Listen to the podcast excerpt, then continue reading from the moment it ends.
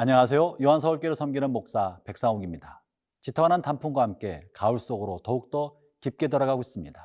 들판에 누른 곡식만큼이나 우리 마음도 풍요로워지고 있죠.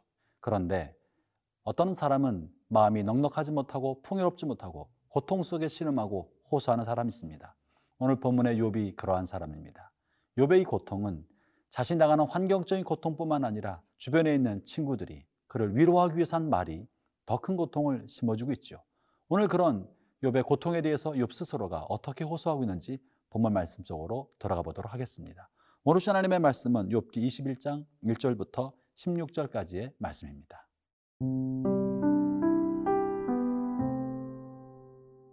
욥기 21장 1절에서 16절 말씀입니다.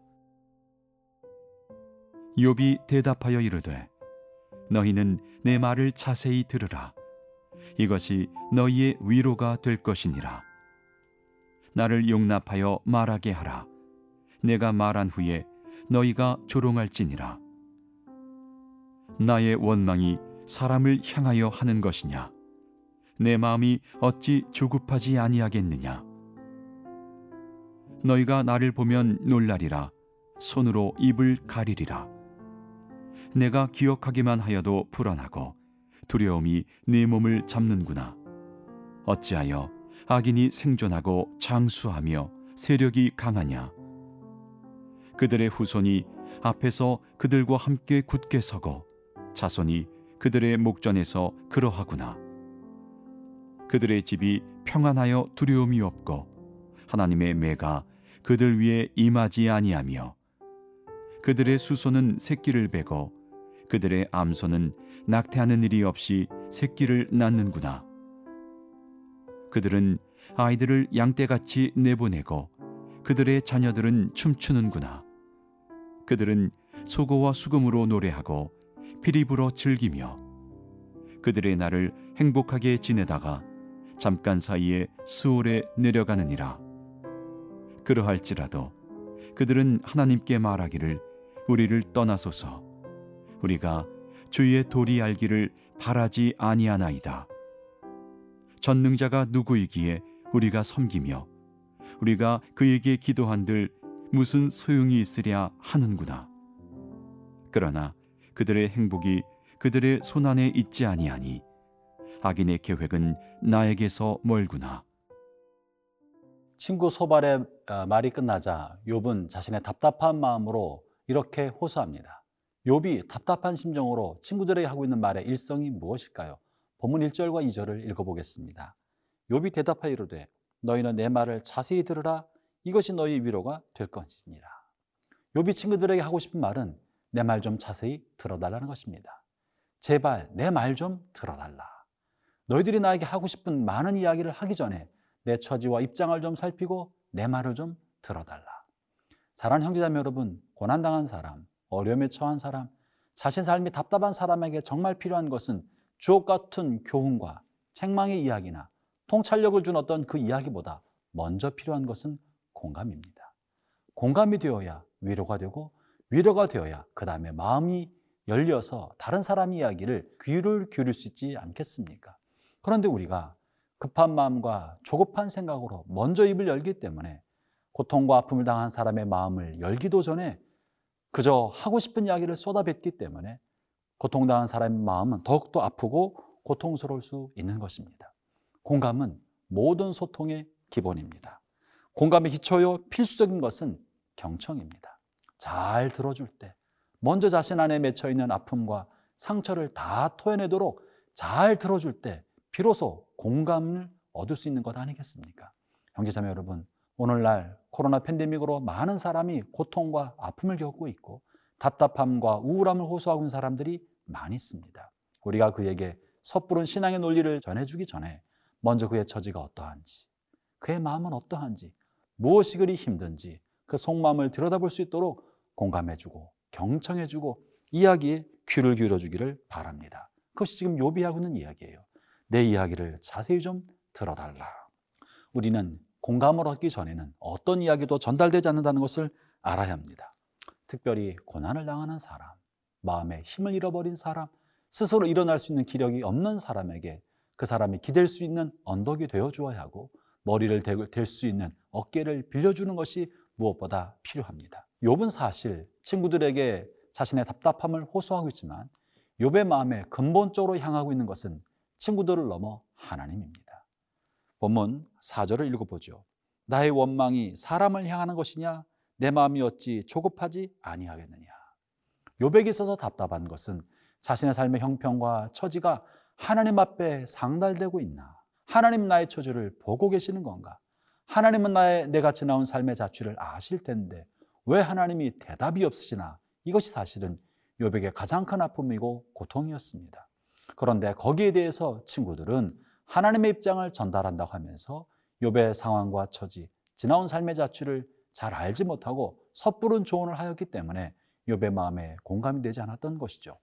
형제자매 여러분, 우리가 정말 힘든 것은 상황만은 아닙니다.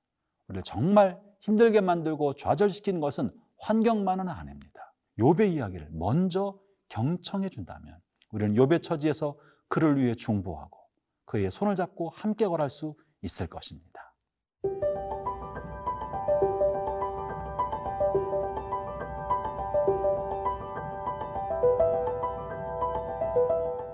욥은 지금까지 신앙의 논리로 이해할 수 없는 자신의 환경, 자신의 처지를 겪으면서 욥 자신의 신앙에도 근본적인 변화를 겪게 됩니다. 욥도 친구들처럼 하나님을 경외하는 사람이 이 땅에서 복받고 악을 행하는 사람이 마땅히 땅에서 벌을 받을 줄로만 생각해 왔었습니다.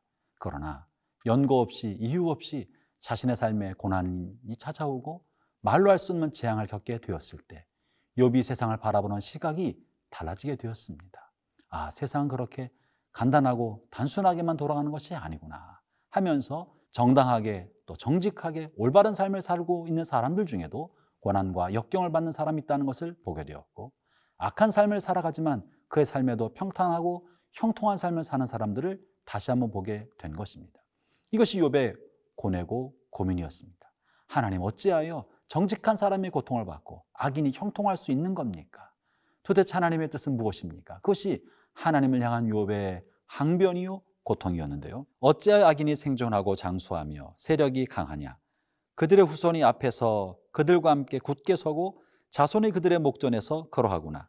그들의 집이 평안하여 두려움이 없고 하나님의 매가 그들 위에 임하지 아니하며 그들의 수소는 새끼를 베고 그들의 암소는 낙태하는 일이 없이 새끼를 낳는구나.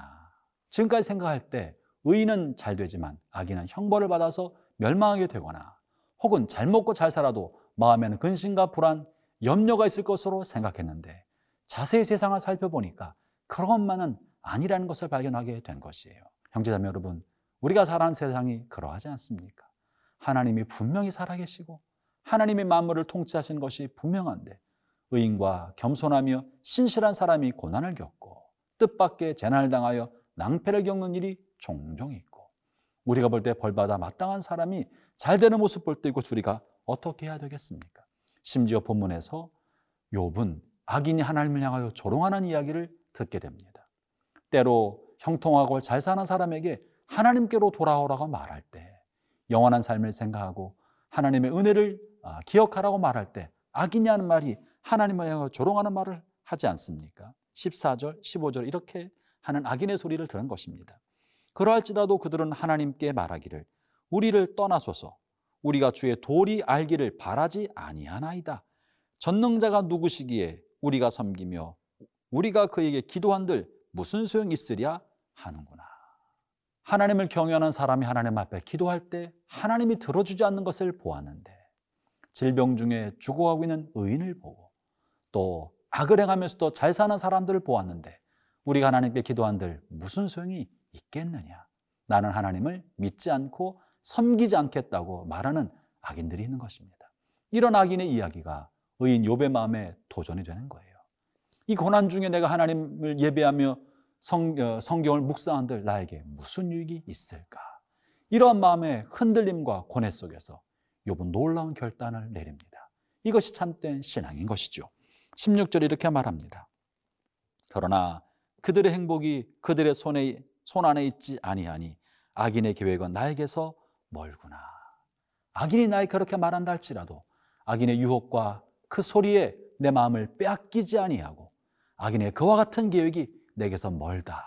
나는 그 길을 따르지 않겠다. 때로 하나님 나의 기도에 침묵하시고 악인이 형통하며 승승장구한 것을 보인다 해도 언젠가 하나님께서 악인을 마침내 심판하실 것이며 그 악인의 끝을 내가 지금 보지 못한다 할지라도 나는 악인의 길을 걷지 아니하고 하나님을 선택하겠다고 하는 것이 욥의 신앙의 고백입니다. 사랑하는 형제자매 여러분, 여러분의 삶에 이해할 수 없는 일이 벌어져도 하나님을 신뢰하며 하나님을 선택하며 그분의 곁에 서는 것 이것이 참다운 믿음이요 신앙의 삶인 것입니다. 오늘 여러분과 함께 하신 하나님 그분과 동행하는 복된 하루가 되시기를 바랍니다.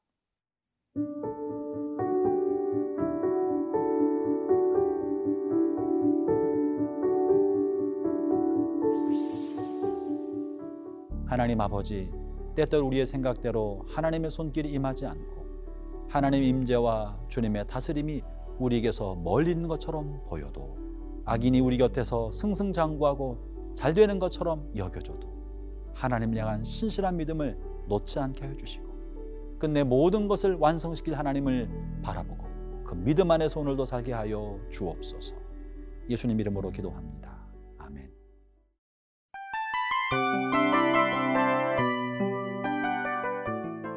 이 프로그램은 청취자 여러분의 소중한 후원으로 제작됩니다.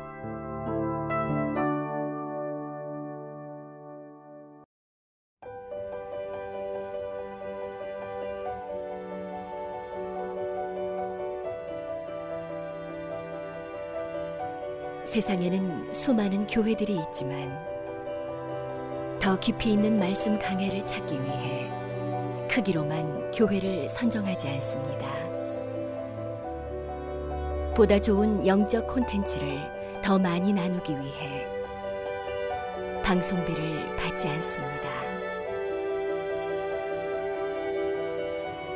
1년 365일 복음만 전하고 싶어서 우리는 광고를 하지 않습니다.